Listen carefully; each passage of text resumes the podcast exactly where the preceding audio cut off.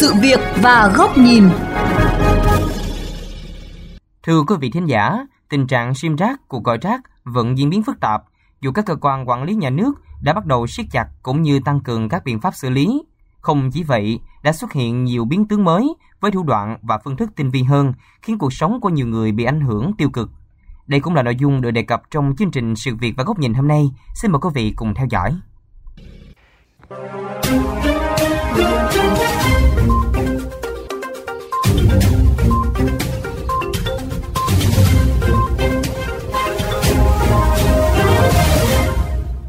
Sáng 14 tháng 8, trong khi đang chuẩn bị bài giảng cho lớp học chiều, ông Huỳnh Văn Ngọc, 50 tuổi, ngụ thành phố Thủ Đức, thành phố Hồ Chí Minh, bất ngờ nhận được cuộc điện thoại từ thuê bao 0826 477 915 với nội dung số điện thoại của ông sẽ bị cắt trong vòng 2 giờ nữa nếu không thực hiện các thủ tục cập nhật thông tin theo quy định pháp luật.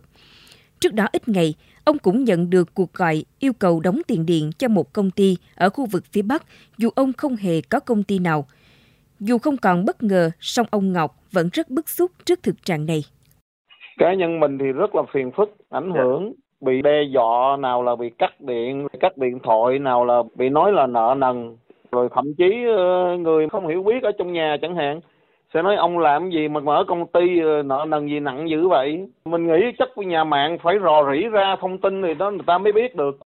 còn đây là nội dung một số cuộc gọi quảng cáo mà phóng viên chương trình tiếp nhận trong thời gian gần đây. Dạ, em là cho mình bên phòng dịch vụ thẻ tín dụng liên ngân hàng OCB. Em là Gia Hân gọi cho mình từ phòng chăm sóc khách hàng ưu tiên đối tác của các hãng hàng không ạ. Sao em có số điện thoại của anh vậy? Nhưng mà tại sao em phải trả lời anh trong khi em đang nói là em là bên ban thư mời mà anh đi làm sao thế? Điều đáng nói là các cuộc gọi quảng cáo này được thực hiện từ các thuê bao có đầu số 028, thoạt nhìn tưởng là thuê bao cố định, song khi tiến hành liên lạc lại thì không được vì đây là các cuộc gọi từ máy chủ ảo, còn gọi là IP phone. Liên quan đến công tác kiểm tra và xử lý đối với tình trạng sim rác, cuộc gọi rác, thanh tra Sở Thông tin và Truyền thông Thành phố Hồ Chí Minh cho biết, thời gian qua đã xử phạt hành chính đối với 10 điểm cung cấp dịch vụ viễn thông cũng như ngừng cung cấp dịch vụ đối với 1.710 thuê bao di động vi phạm.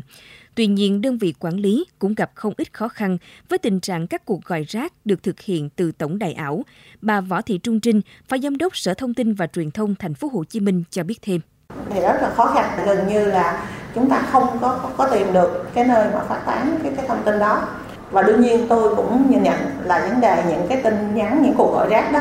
nó làm phiền chúng ta. Hiện nay là chúng tôi vẫn đang xử lý trên cái vấn đề góc độ kỹ thuật cao hơn để làm sao chặn được những cái cuộc gọi IP như vậy mà quấy rầy à, người dùng các à, cái doanh nghiệp. Thì chúng tôi vẫn phối hợp với bộ thông tin truyền thông kể cả phối hợp với lực lượng chức năng của công an. Chúng tôi cũng có xử lý và kể cả xử lý hình sự những cái đối tượng đó nhưng phải nói rất rõ rằng cái tỷ lệ xử lý nó không cao theo thống kê của các đơn vị quản lý, thì thời gian gần đây, tình trạng các loại tội phạm sử dụng công nghệ cao để lừa đảo bắt nguồn từ các cuộc gọi lừa đảo xuất hiện ngày càng nhiều. Và trên thực tế đã ghi nhận rất nhiều nạn nhân đã dính bẫy và bị thiệt hại nặng nề về vật chất lẫn tinh thần. Ông Ngô Vi Đồng, Phó Chủ tịch Hội An toàn Thông tin Việt Nam nhận định. Thực sự mà nói thì trong cái thời gian vừa qua đã diễn ra rất là nhiều những cái hoạt động à, liên quan đến những ứng dụng các công nghệ mới và đặc biệt chúng tôi hết sức là là lo lắng và cảnh báo cái hiện tượng mà tội phạm mạng đã sử dụng cái công nghệ cao và những cái công nghệ mới trong việc trục lợi trong lĩnh vực về an ninh an toàn thông tin thì càng ngày là càng quan trọng. Đảng và chính phủ cũng như là bộ thông tin truyền thông hết sức quan tâm và liên tục khuyến cáo cũng như là đề ra những cái chính sách và cơ sở pháp luật để mà hoàn thiện vấn đề đảm bảo an ninh an toàn thông tin các chuyên gia về an toàn thông tin cho rằng năm 2023 là năm bản lề của công cuộc chuyển đổi số quốc gia và cũng là giai đoạn đẩy mạnh đề án số 06 về dữ liệu dân cư quốc gia và định danh số. Do đó, các vấn đề về đảm bảo an toàn dữ liệu người dùng nói riêng, chính quyền số nói chung đóng vai trò hết sức quan trọng. Chuyên gia an toàn thông tin, tiến sĩ Võ Văn Khang phân tích thêm song song với chuyển đổi số thì nó sẽ đi theo các cái nguy cơ về an toàn thông tin. Mà cụ thể ở đây à, các cái vấn đề liên quan đến an toàn an ninh dữ liệu an toàn an ninh thông tin liên quan đến các cái hạ tầng trọng yếu quốc gia. Thì đó là hai vấn đề rất là lớn mà chúng ta cần phải à, cân nhắc song song với việc đó thì nó sẽ phát sinh những vấn đề là khi mà các cái dịch vụ, khi mà cuộc sống của chúng ta nó phụ thuộc vào cái chuyển đổi số rất là nhiều thì các cái vấn đề liên quan đến lừa đảo, các liên quan đến bảo vệ bí mật cá nhân nó cũng là một trong những cái thách thức mà chúng ta cần phải đối mặt công tác đảm bảo an toàn dữ liệu cho cá nhân tổ chức thời gian qua đã nhận được nhiều sự quan tâm hơn từ các doanh nghiệp lẫn cơ quan quản lý nhà nước. Không chỉ vậy, chính phủ cũng đã ban hành Nghị định số 13 về bảo vệ dữ liệu thông tin cá nhân ngày 17 tháng 4 năm 2023 và chính thức có hiệu lực kể từ ngày 1 tháng 7 năm 2023 vừa qua. Đây là những cơ sở pháp lý quan trọng để các bên liên quan thực hiện tốt hơn công tác này. Bà Võ Thị Trung Trinh, Phó Giám đốc Sở Thông tin và Truyền thông Thành phố Hồ Chí Minh nói: Dữ liệu là tài sản, dữ liệu nó trở thành một cái vấn đề rất là nhạy cảm của từng cá nhân, từng tổ chức. Thì như vậy mỗi cá nhân phải ý thức được vấn đề tự bảo vệ thông tin của mình. Nhưng về tổ chức khi thực hiện thu thập dữ liệu cá nhân thì phải xác định rất là rõ trách nhiệm. Kể cả dân sự lẫn trách nhiệm hình sự của mình kể cả uy tín của tổ chức cá nhân. Phải nhớ rằng là chúng ta thu thập dữ liệu có những cái quy định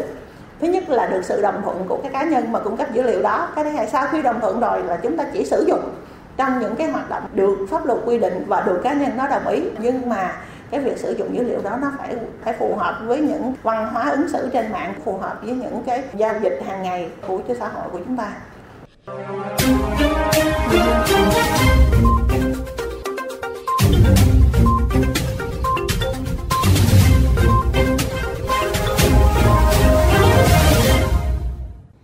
Tiếp tục chương trình, xin mời quý vị cùng lắng nghe bài bình luận với nhan đề An toàn an ninh thông tin, nói nhiều làm chưa được bao nhiêu do nhà báo Huy Hoàng, kênh VOV Giao thông thực hiện.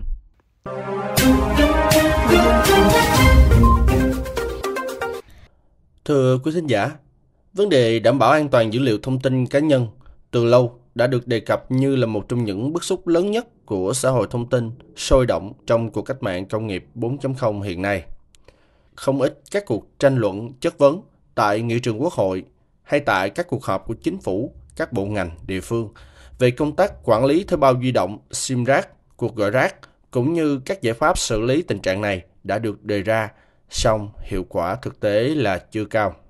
Dù đã có một số kết quả xử lý ban đầu với hàng ngàn thuê bao di động bị dừng hoạt động, nhưng tình trạng SIM rác, số ảo liên tục làm phiền, thậm chí là lừa đảo người dân diễn ra nhan nhản đã thật sự khiến dư luận hoài nghi về năng lực lẫn quyết tâm đến từ các tổ chức cá nhân có trách nhiệm.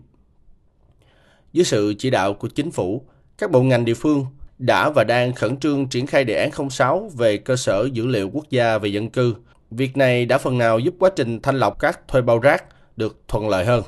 Tuy nhiên, với sự trợ giúp đắc lực của trí tuệ nhân tạo cũng như các công nghệ mới, thì các hình thức làm phiền, tấn công thậm chí là xâm hại đến quyền và lợi ích của người dân xảy ra ngày càng nhiều hơn. Điều này đặt ra thách thức không nhỏ cho công tác quản lý của các cơ quan chức năng.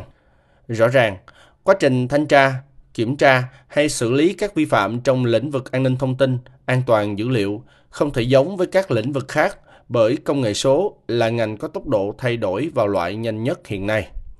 Do đó, nếu các bên liên quan cứ tiếp tục áp dụng các phương thức truyền thống mà không có sự thay đổi trong cách làm, thì người dân vẫn sẽ là đối tượng chịu thiệt thòi nhiều nhất trong công cuộc chuyển đổi số hiện nay. Quyết liệt là chắc chắn, nhưng sự quyết liệt cần được cụ thể hóa bằng các hành động cụ thể.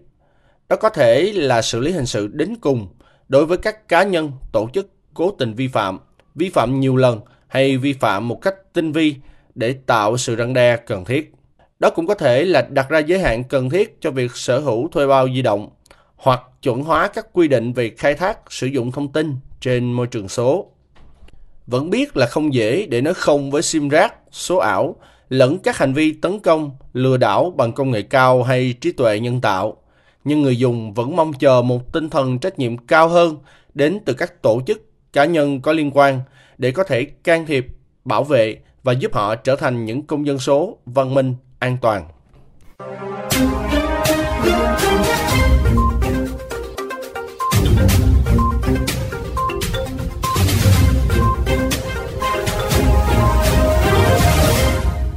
Thưa quý vị, đến đây thì lượng của chuyên mục sự việc và góc nhìn cũng đã hết. Xin chào tạm biệt và hẹn gặp lại quý vị trong các chương trình lần sau trên VOV Giao thông Đại Tiếng Nói Việt Nam.